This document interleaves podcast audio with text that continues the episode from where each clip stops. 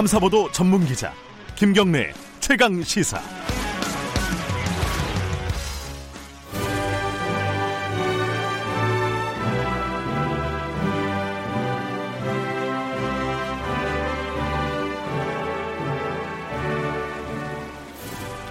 네, 어, 전국의 가장 뜨거운 현안을 여야 의원 두 분과 이야기 나눠보는 최고의 정치 시간입니다. 오늘도 두 분 나와주셨습니다. 먼저 오늘은 여당부터 소개해 볼까요? 더불어민주당 홍익표 의원 나와 계십니다. 안녕하세요. 예, 안녕하십니까? 그리고 야당 미래통합당 윤영석 의원님 나와 계십니다. 안녕하세요. 네, 반갑습니다. 예. 어, 김경래 최강시사는 유튜브 라이브 열려 있습니다. 스마트폰 콩으로 문자 보내주셔도 좋고요. 샵 9730으로 보내주시면 짧은 문자 50원, 긴 문자 100원 들어갑니다. 보내주시면 저희들이 질문으로 적절하게 소화할 테니까 많이들 의견 보내주시기 바라겠습니다.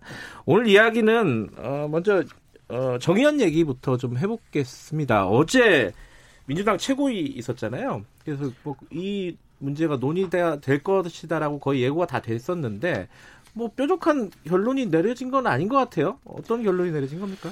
어, 일단은 사실관계 확인이 먼저다 이런 예. 어, 상황인 것 같습니다. 왜냐하면 어, 언론을 통해서 또 여러 그뭐저 관련자를 통해서 증언들이 나오고는 있고요. 네. 그 얘기 나오고 있는데 뾰족하게 이게 지금 불, 확실하게 불법인지 어떤지가 음. 확인되지 않고 여러 아직까지는 의혹 수준이기 때문에 네. 어 오늘은 저 이미 새벽에 또 검찰이 자료 일체를 또 압수해갔기 때문에 음. 검찰 수사가 본격화되면서 어, 사실 여부가 좀 밝혀지고 나면 그에 네. 따른 어, 이 당의 어, 정치적 책임이나 또는 어떤 조치는 그때 이루어지지 않을까 생각됩니다. 어, 야당에서는 이 문제를 어느 정도로 심각하게 바라보고 계십니까? 네, 지금까지 나온 그런 그 의혹만으로도 아주 국민적인 그런 공분을 사고 있는 네. 그런 대형 그 사건이고요. 아, 이러한 부분에서 이제 모든 그 사건들은 의혹에서 출발해서 수사기관이 이제 수사를 하고 네. 그다음에 사실관계가 밝혀지고 처벌이 되다라는 그런 순서를 밟게 되어 있습니다. 네. 이 사건도 어 여러 가지 어떤 그 기금의 어떤 부실 운영, 회계의 불투명성 그리고 개인의 어떤 횡령, 배임 음. 이런 의혹 어, 상당히 많이 제기되고 있고 또 어 개인 계좌로 윤미향 당선인이 그 각종 후원금을 받았다는 이런 네. 의혹까지 제기되고 특히 어 부부 합산 소득이 뭐 연 5천만 원 정도밖에 안 된다고 하는데 네. 어 이번 그 총선에서 신고한 현금 재산만 3억 원이고 네. 그다음에 아파트를 최근에 뭐 이렇게 두 번이나 사고 팔고 하면서 현금으로 이런 것을 음. 다 매입을 했다든지 이런 부분이 그동안에 어떤 기금의 이 후원금이나 어떤 기부금을 받아서 어, 투명하지 못하게 네. 어떤 행령이 있지 않았나 하는 그런, 그런 것인데요. 어, 지금 검찰에서 이제 본격적인 수사가 진행되고 있기 때문에 이러한 부분을 명명백백하게 어, 신속하게 밝혀주길 바랍니다. 지금 이제 사실 두 가지가 얽혀 있습니다. 정의연 얘기가 있고 윤미향 당선인 개인의 어떤 재산 형성 과정이라든가 이런 얘기가 있는데 어 지금 야당 쪽에서 어, 그리고 또 언론에서도 많이들 제기하고 있는 이런 어, 개인의 어떤 결국은 이어지는 얘기잖아요. 이게 횡령이나 배임 이런 것들이 있지 않았냐는 의혹인데 아직은 의심이죠. 네. 이건 어떻게 보고 계세요, 당에서는? 어, 아직까지 그 부분에 대해서는 의혹 제기지 정확하게 확인되지 않았다는 겁니다. 지금 음. 책에 그 이제 관련된 의혹이 그러니까 이제 두려 그 회계 부실이나 네. 개인 횡령 관련된 의혹이 크게 압, 축되는 게 몇 가지가 있는데요. 네. 첫 번째 문제가 되는 게 어, 그, 저, 이, 안성의 주택과 관련된 문제. 네, 쉼터. 예, 예, 쉼터요. 예. 그래서 고가 매입해서 저가로 판 게 아니냐라고 네. 하는데 사실 그 단독 주택의 가격은 매우 천차만별이에요. 같은 음. 위치에 있다 하더라도 어 실제로 그, 그 부지의 어떤 주택 그 건설비 또 적용 환경 네. 또 여러 가지 또 그 위치에 따라서 가격이 단독 주택은 천차만별이기 때문에 이 부분에 대해서는 좀 더 정밀하게 단순 음. 주변 신사와 비교하기는 좀 어렵다는 게 있고 음. 두번 그 특히 이 관련돼 가지고는 어 과연 그러면 윤미향 그 대표가 당시 그 매입 과정에서 부정하게 그 저 이득을 본 게 있느냐라는 음. 게 확인돼야 되는데 아직까지 그에 그에 대한 내용 나, 나오는 건 없습니다. 다만 음. 고가 매입과 저가 그 저가 매수에 따, 그 따른 어떤 사업 실패에 대한 책임은 있겠지만 네. 아직 그 부분은 이제 검찰 조사를 통해서 확인돼야 될 부분이고요. 네. 그다음에 두 번째 부분은 이제 개인 기부금 문제인데 네. 어, 개인 계좌로 어쨌든 기부금품을 받은 것 자체는 적절치 않고 그건 어, 법 위반 소지가 상당히 높다고 생각을 합니다. 본인들은 네. 이제 어, 통상적으로 그 자문을 받았다고 하는데 법적 자문을 받았다고 하지만 어쨌든 그 부분에 대해서는 어, 그 적절치 않았다고 생각을 하고 네. 어, 아직 그 계좌를 그 당사자인 윤미향 그 당선인이 공개하진 않았어요. 네. 내용에 대해서. 근데 그 계좌가 예를 들면 어, 저는 이렇게 생각을 합니다. 어떤 그 미국 가기 위해서 미국 가는 출장비를 후원 계좌로 받았다면 고출 이 입출입 내역이 그대로 있을 거거든요. 네. 근데 만약에 그 계좌하고 그 계좌가 다른 어떤 본인의 사적 용도하고 막 뒤섞여 있다면 이건 상당히 그 부적절한 문제가 되겠죠. 어... 네. 그러니까 예를 들면 그래도 뭐 이 자체도 부적절한데 네. 개인 계좌를 받은 건데 그 개인 계좌가 미국 출장 용도로만 딱 한정돼 있다면 어 그건 좀 더 그 확인 확인 절차가 좀 쉬울 거로 보고요. 그다음에 마지막 남은 건 회계 부실 문제인데 네. 사실 이거는 이제 그 회계법인에게 어 공적 제3의 기관에 그 의뢰를 했는데 잘 하려고 하다가 지금 검찰에 다 압수해 가 버렸지 않습니까? 네. 네, 이 문제는 어 그 좀 더 우리가 살펴봐야겠지만 어 이 현재 NGO 단체 꼭 정의연의 문제가 아니라 네. 어, 이 시민사회 쪽의 전발의 문제라고 생각을 합니다. 그래서 이, 이번 계기로 해서 좀 제도 개선할 필요가 있고, 어, 정의연과 그 윤미향 대표가 해명해야 될 부분 빨리 해명을 하고 책임져야 될 부분에 대해서는 어, 책임을 인정하고 사과하는 것이 맞다 이렇게 생각합니다. 이 지금 여러 가지 의혹들에 대해서 말씀을 해주셨는데 어, 어떻게 저희 윤영석 의원님께서는 뭐 여기 의혹과 관련해서는 좀 덧붙일 말씀이 있으신가요? 지금 그 보면은 2005년부터 네. 지금 작년까지 이 정의연이 이제 정대협이죠. 네. 정대협과 정의연이 받은 그 기부금과 후원금이 120억 원에 이릅니다. 예. 확대한 금액이죠. 이러한 것이 어 국가 또 정부 또 기업들에서 지원된 이유는 그 위안부 할머니들의 그러한 어려움을 같이 어, 도와드리고 또한 그런 인권을 회복하기 위해서 도와드린 거 아니겠습니까? 그런데 실제 보면 위안부 할머니들께 지원된 것은 전체 한 5분의 1 정도밖에 안 납니다. 네. 나머지는 이제 그런 상당히 어떤 불투명한 어떤 회계가 지금 어, 나오고 있고 예를 들면은 어, 서울시와 어, 지금 여가부 같은 그런 정부기관에서 지원한 것이 최근에 그 12억 한 5천 정도 됩니다. 그런데 실제 신고된 것은 5억 3천밖에 안 된단 말이에요. 그래서 결국은 8억 원이 지금 정발되어 있습니다. 이런 것이 어디 갔는지를 밝혀야 되고 또한 어, 정의연이 그 특수한 관계에 있는 마리몬드라고 하는 그런 어, 사회적 기업이 있죠. 네. 그 기업은 그 어, 위안부 할머니 배지 있지 않습니까? 네. 그런 것을 이제 판매해서 어, 수익을 내는 회사인데 그 회사에서도 최근에 한 5년 사이에 6억 5천만 원을 어, 정의연이 기부를 했어요. 네. 그런데 실제 신고된 거는 1억밖에 없습니다. 이런 식으로 상당한 그 기부금이나 이런 보조금들이 어, 횡령되지 않았느냐 하는 그런 어떤 의심이 제기되고 있는 그런 대목이고 이러한 부분을 철저하게 밝혀야 됩니다. 그리고 이제 그 윤미향 이사장이 개인 계좌로 후원금을 받은 것이 계좌가 10개입니다. 10개인데 이런 부분에서 횡령이 있었지 않느냐 하는 그런 의심인데 이 횡령죄는 이제 법률상 그 당사자가 입증을 해야 돼요. 이 돈이 들어왔으면 그것을 어떻게 어떻게 썼다는 것을 다 입증을 해야 되는데 이러한 부분에서 지금 윤미향 어 당선인은 문제가 없다는 그런 말만 하고 있지 전혀 해명을 지금 하지 않고 있습니다. 그래서 이러한 부분에서 윤미향 당선인은 지금 국민의 대표로 뽑힌 그런 지금 국회의원 지금 당선인 신분이거든요. 그렇기 때문에 하루 빨리 국민 앞에 서서 이러한 모든 어떤 이 행령 의- 의혹에 대해서 어, 철저하게 소명을 해야 됩니다. 그리고 지금 그 안성의 그 할머니들 쉼터가 지금 어 7억 5천만 원의 그러한 그 어, 돈을 지불하고 주택을 매입을 했는데 바로 그 얼마 후에 그 인근에 한 1km 정도 떨어지는 그 주택은 면적이 더 커요. 그 집의 면적이. 제가- 그런데 그게 네.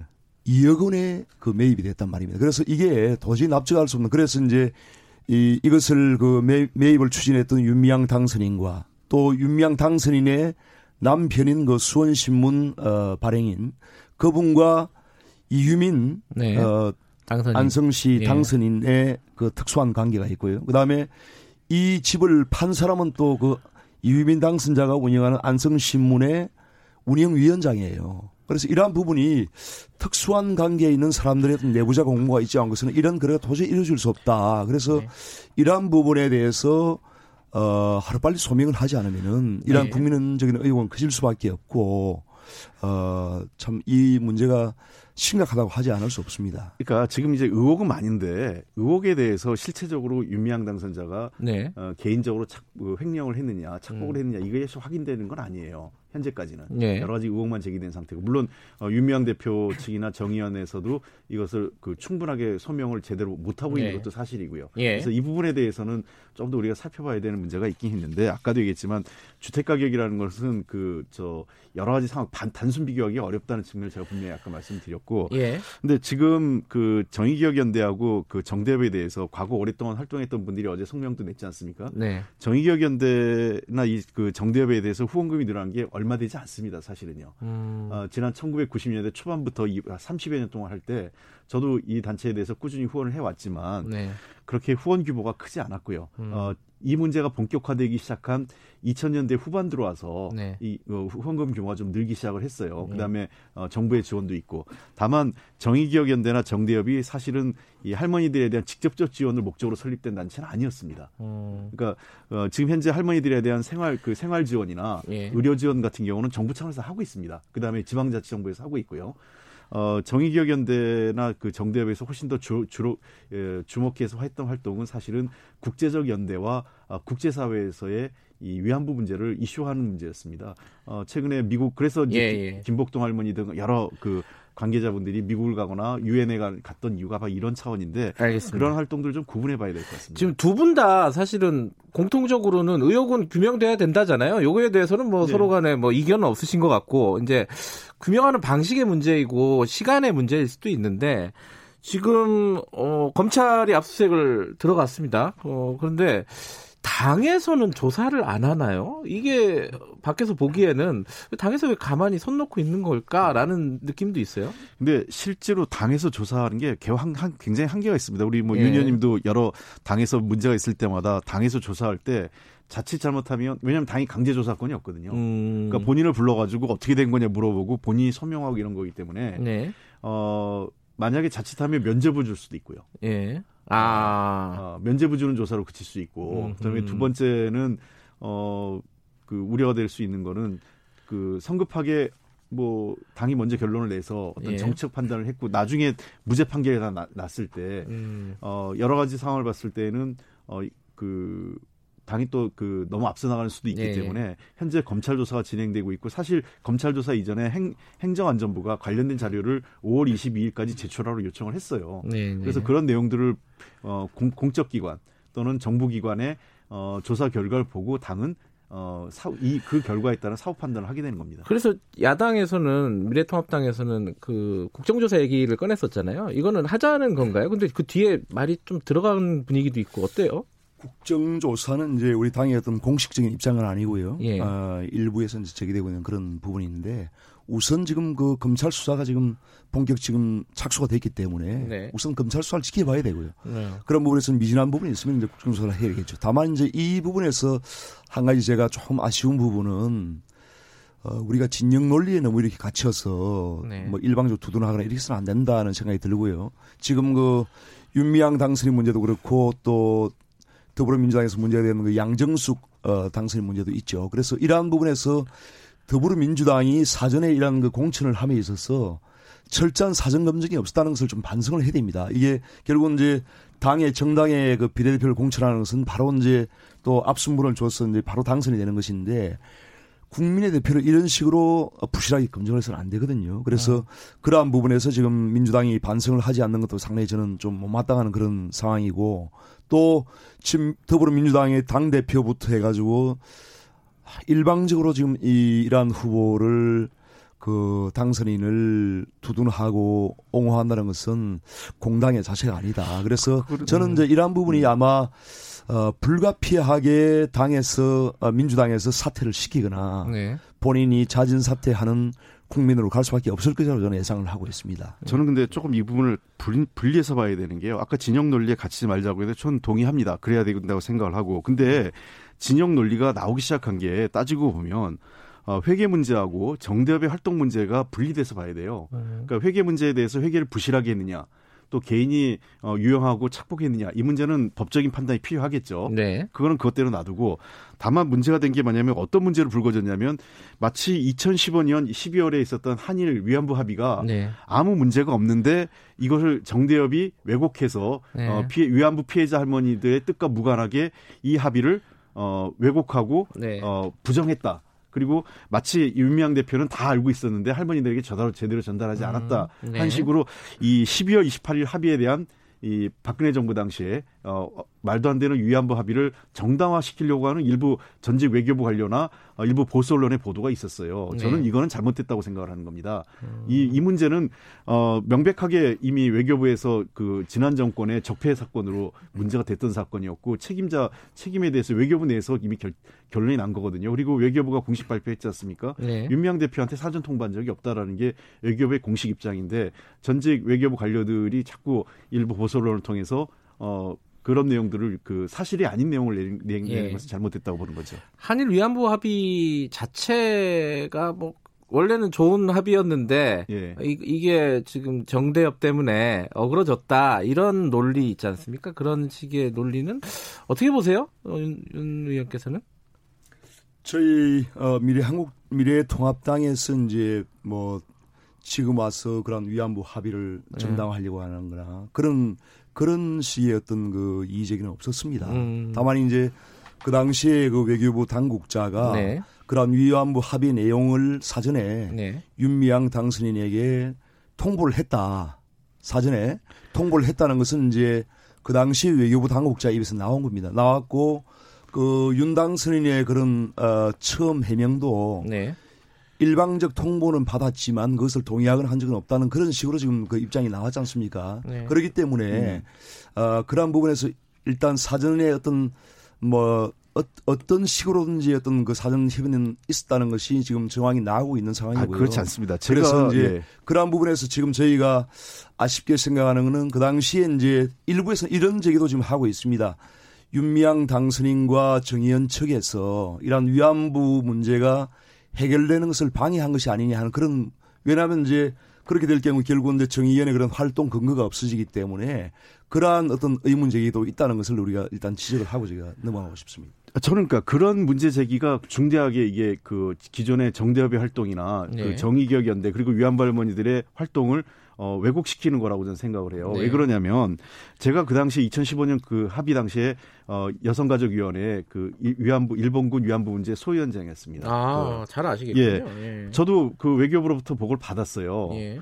그러나 지금 지금 그 문제 제기를 하신 분이 그 조, 어, 조태영 당선이 아니겠어요? 예. 미리 지금 그 아직은 저 합당을 안 했지만 예. 어, 사실상 어저 그 당시 그 미래통합당에서 공천한 바나 마찬가지인 분인데 이분이 당시 차관을 하시면서 어, 이 내용을 다, 그 다루셨다는 거예요. 음. 자 그러면 이 문제가 그 통보가 됐느냐 저한테도 얘기는 했어요. 뭐 그렇지만 자세한 내용이 없었습니다. 예를 들면 음. 불가역적 합의라든지 네. 그리고 어이 소녀상에 대한 그 전 세계에 있는 소녀상을 네. 어그 철거하는데 협의 그 그 협조하는 협의하기로 네. 어, 했다든지 이런 문제에 대해서는 저도 몰랐고 당시 10억 엔의 기금을 조성한다는 내용에는 이미 언론 보도를 통해서 어느 정도 알려진 사실이었습니다. 음. 자 그리고 중요한 거는 윤미향 대표나 당시 윤미향 대표나 또는 야당이 반대했으면 이 합의 안 했을 거예요. 박근혜 정, 부가 네. 이미 하기로 해놓고 일방적인 통보였다고 생각을 하지 그것이 그 피해자들의 의견을 존중해서 이 합의를 할 건지 말 건지를 물었다고 생각하지는 않습니다. 그렇기 때문에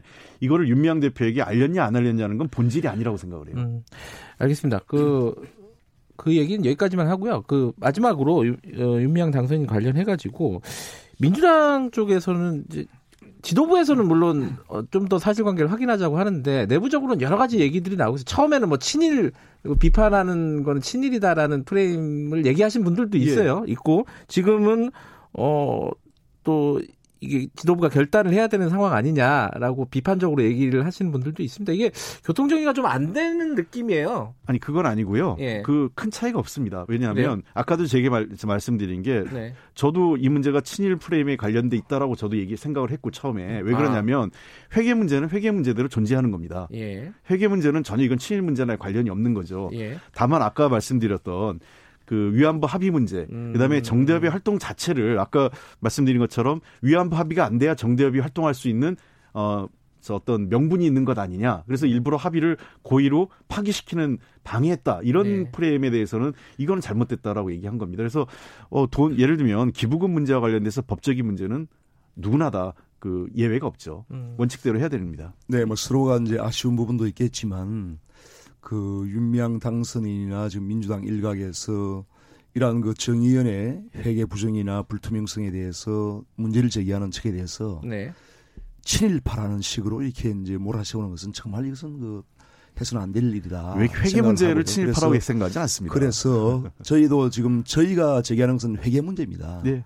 회계 문제가 어떤 개인의 행령 문제지 정의연의 활동이나 이러한 부분을 본질적으로 부정하는 것이 아니에요. 그래서 네. 그러한 부분에서 좀 차분하게 지켜보시고 자꾸만 친일파로 몰아세우고 이렇게 하는 것은 정말 이것은 어, 불합리하고 음. 아, 전혀 그 타당하지 않은 그런 논리거든요. 그래서 아, 우리가 이러한 부분에서 좀더 아, 냉정한 시각으로 보고 앞으로 이제 이러한 정의연뿐만 아니고 시민단체들의 그러한 어떤 회계나 이런 것을 투명하게 투명성을 제, 제고하는 그런 예. 계기로 삼았으면 좋겠습니다. 예, 그렇죠. 분명히 다시 정리하면 회계 문제 는 회계 문제대로 조사하는 거고요. 네. 어, 12월 28일 합의에 대한 그 잘못됐다는 거, 네. 그 다음에 위안부 활동이 그동안 어, 국제사회에 했던 위안 그 정대협의 활동, 그 다음에 정의연대 활동은 존중해야 된다. 이거는 뭐 저는 그렇게 갔으면 좋겠고요. 예. 이번에 회계 문제와 관련돼서 한 가지 덧붙이면 정말 어, 이 회계 문제는 사회단체는 물론이고 어, 다 투명했으면 좋겠어요. 저는 언론사에서 많이 문제 제기하는데 이런 내로남불 없으면 좋겠는 게 특히 그 언론기관 일부 보수 언론 같은 경우는 국, 세무 세무조사하면 언론 탄압이라고 그러는데 이런 언론 탄압이라는 얘기 안 나오고 또 모든 네. 기관이 투명하게 이런 회계 문제를 밝혔으면 좋겠습니다. 알겠습니다. 어, 여기, 여기까지 하고요. 시간 많이 갔네요. 그, 여러분들 지금 최고의 정치, 미래통합당 윤영석 의원, 그리고 더불어민주당 홍익표 의원과 함께 하고 계십니다. 아, 한명숙 전 총리 사건이 다시 수면 위로 올라왔습니다. 이게, 어, 제가 취재한 부분이라서, 어, 두 분이 좀 불편한 부분이 있을 것도 있는데, 뭐, 두 분 얘기를 좀 들을게요, 저는. 그, 예. 일단 민주당 쪽에서 어 이거 재조사를 해야 된다는 취지의 얘기들이 나왔습니다 어제 예. 에, 김태년 원내대표도 마찬가지고 추미애 법무부 장관도 얘기를 했고요 이게 근데 현실적으로 가능한 거예요? 어, 가능할지는 좀 더그 예. 사법적 절차를 봐야 되겠는데요. 네. 저희들은 해야 된다라는 것이 당의 이제 분명한 입장입니다. 그왜 그런지 말씀하시면은 우리 유영석 의원 네. 얘기도 좀 들을게요. 왜 해야 되는지. 뭐 이게 비망로 그 당사자인 한만호 씨가 사망했기 때문에 네. 상당히 제약 요인이 있는 건 분명하지만 네. 어, 잘 아시는 것처럼 이 한명숙 그 전 대표의 이 검찰 수사는 어, 상당히 정치적 배경에서 시작됩니다. 서울시장 선거를 앞두고 2010년 서울시장 선거를 앞두고 2009년도 말부터 본격적으로 유력한 서울시장 후보인 한명숙 그 전 대표를 대상으로 이 조사가 이루어지기 시작하는데요. 어, 당시 처음에 시작은 그 곽영욱 전 대한통운 사장의 5만 달러 수수 혐의가 시작됩니다. 네. 근데 이거는 무죄가 돼요. 네. 1심에서요. 그러니까 그 뜬금없이 이미 어 다른 혐의로 그 저그그기그그 경 그 저 감옥소에 예. 어, 교도소에 있던 한 그 한만호 씨가 등장을 해요. 네. 이 한만호 씨의 9억 원 사건이 2심에서 그 추가되는데 이게 전형적으로 검찰이 많이 하는 별건 수사죠. 음. 이 별건 수사에서 근데 한만호 씨가 이 검찰에서 바- 그 했던 내용을 다 그 공판 과정에서 부인합니다. 네. 그래서 자기는 그 9억 원을 한명숙 씨한테 준 적이 없다. 네. 어, 이거는 검찰이 다 자기한테 강요해서 어, 했고 정말 그 비명록의 내용을 보면 어, 자기가 진술을 잘하면 어, 뭐 회도 사주고 그랬는데 그 저 이 그 초밥을 사줄 때 그 초밥에 있는 이 그 생선 살점이 한명숙 전 대표 살점을 먹는 그런 기분이었다는 네. 그 표현까지 나오고 있을 정도예요. 그리고 그 과- 여기서 주목해야 되는 게 당시 양승태 대법원의 사법농단과 관련된 문제가 있는데요. 네. 어, 문건이 나와 있어요. 그러니까 당시 2015년 당시에 그 요 이 2012년 선거 직후였죠. 네. 어, 그 저 이 김무성 전 대표와 관련된 내용을 뭐 김무성 대표가 그렇게 했다라는 게 아니라 예. 대법원 내에서 그런 문건이 나옵니다. 예. 그러니까 그 김무성 당시 2015년 5월에 김무성 새누리당 대표가 사건의 신속 처리 요청했고 예. 어, 대법원에서 무죄 취지에 파기될 경우 상고범 설득이 어렵다는 내용이 문건이 나와요. 네네. 그러니까 실제로 이러한 검찰이 이러한 내용 수사를 하는 그 검찰이 수사를 음. 어, 강압적으로 수사를 했고 그다음에 이 전혀 다른 진술을 그 채택하지 않았고요. 네. 한만 한, 한만호 씨의 진술을 법원은 이 사건을 상고법원이라는 자기들의 목적을 위해서 매우 정치적으로 다룬 것 아니냐 하는 것이 전체 사건의 골격이라고 봅니다. 그 어. 조사를 현실적으로 어떻게 해야 될지는 재조사를 좀 따져봐야겠지만 조사의 필요성은 있다 이런 말씀이신 건데 그렇습니다. 윤영석 의원님은 어떻게 보십니까 이 부분? 우선 이제 이러한 사건 같은 경우는 당사자가 그 그런 판결의 결과에 불복을 할 경우에는 네. 재심 청구를 할 수 있게 되어 있습니다. 네. 그래서 지금 재심 청구를 본인이 이제 하면 되는데 네. 이것을 여당에서 이렇게 문제를 제기하는 것은 다른 목적이 있다고 저는 생각이 들고요. 우선 지금 그 이번에 총선에서 민주당이 이겼지만 그 참 선거에 이겼다고 이런 법치주의마저 아 그야말로 어, 무시하고 군림하는 그런 태도가 아닌가 음. 생각이 들고 결국은 이제 지금 여당의 원내대표 또 국회의원들 법무부 장관까지 지금 작전을 하듯이 이렇게 막 그 몰아붙이고 있는 상황인데요. 네. 이 상황은 그 당시에 사실 보면은 이게 어 1심, 2심, 3심을 거쳐서 이제 대학 어 3심 대법원에서 결국 확정 판결된 네. 상황이지 않습니까? 이게 어떤 구도 진술만 가지고 그 당시에 판결이 난 사건이 아닙니다. 음. 어떤 여러 가지 어떤 정황 증거가 나왔고요. 예를 들면은 그 한만호 씨가 이제 9억 원을 줬다 이렇게 진술한 거 중에 수표가 이제 1억 원짜리 나지 않습니까? 그 수표가 결국은 한명숙 전 총리의 동생의 전세 자금으로 쓰였어요. 네. 그 수표 추적을 해보니까.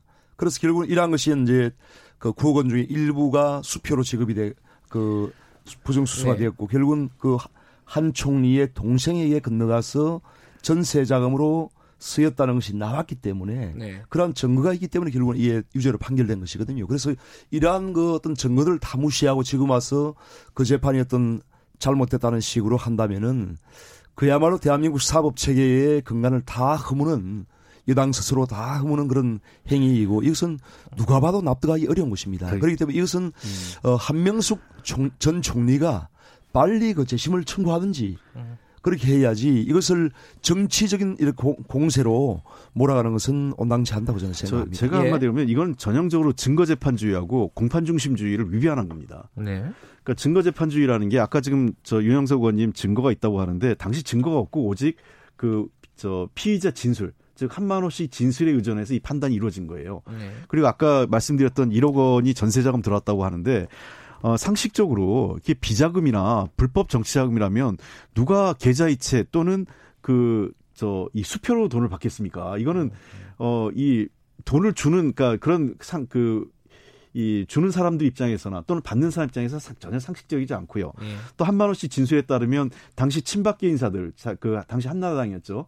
친박계 인사들을 돈을 줬다고 했더니 그 사람들은 필요 없고 저 그 한명숙 그 전 대표 것만 진술하라고 얘기를 했다는 거예요. 이거는 어 선택적 정의, 흔히 검찰이 얘기하는 선택적 정의를 했고 당시 매, 매우 정치적 판단을 했다고 생각을 합니다. 네. 그다음에 공판 중심 민주주의라고 할 때 당시 그 공판장에 나와서 그 당사자가 본인의 진술을 다 부정했음에도 불구하고 부정한 진술을 인정하지 않고 검찰이 했던 진술을 바탕으로 어, 재판부가 판단한 건좀 문제가 있다고 봅니다. 시간 그러니까, 관계상 짧게요. 짧게. 그러니까 한만호 씨의 그 수표 1억 원이 네. 한명숙 전 총리의 동생에게 건너갔다는 그 증거는 확실한 겁니다. 그리고 그것을 그것을 지금 와서 부정한다는 것은 그 정말 그 있을 수 없는 일이고 또한 그 한만호 씨의 그 회사의 격리 직원도 한만호 씨의 돈이 한명숙 전 총리에게 어, 전달됐다는 그것을 일관되게 진술하고 있는 겁니다. 그래서 아. 이러한 부분에 그 어, 불복하는 측면이 있으면은 빨리 한 총리가 재심을 청구하는 것이 맞습니다. 알겠습니다. 네. 네, 여기까지 들을게요. 어, 이거는 앞으로도 좀 계속될 얘기인 것 같으니까요. 두 분 고생하셨습니다. 네, 감사합니다. 홍익표, 네. 윤영석 의원이었습니다. 김경래 최강시사 2부 여기까지 하겠습니다.